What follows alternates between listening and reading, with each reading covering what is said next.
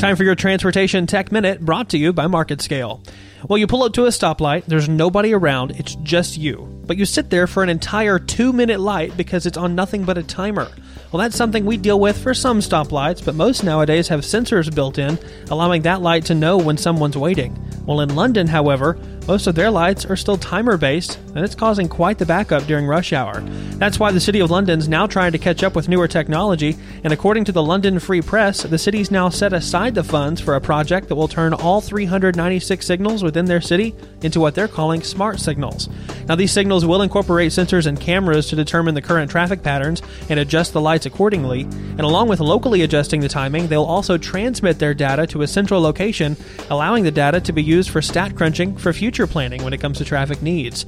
Now, it costs roughly about $25,000 per intersection, so the city has earmarked 64 million for the project. They're also planning ahead for future intersections as well that may need signals. Now, despite the technology, experts say that it will not ease the congestion entirely.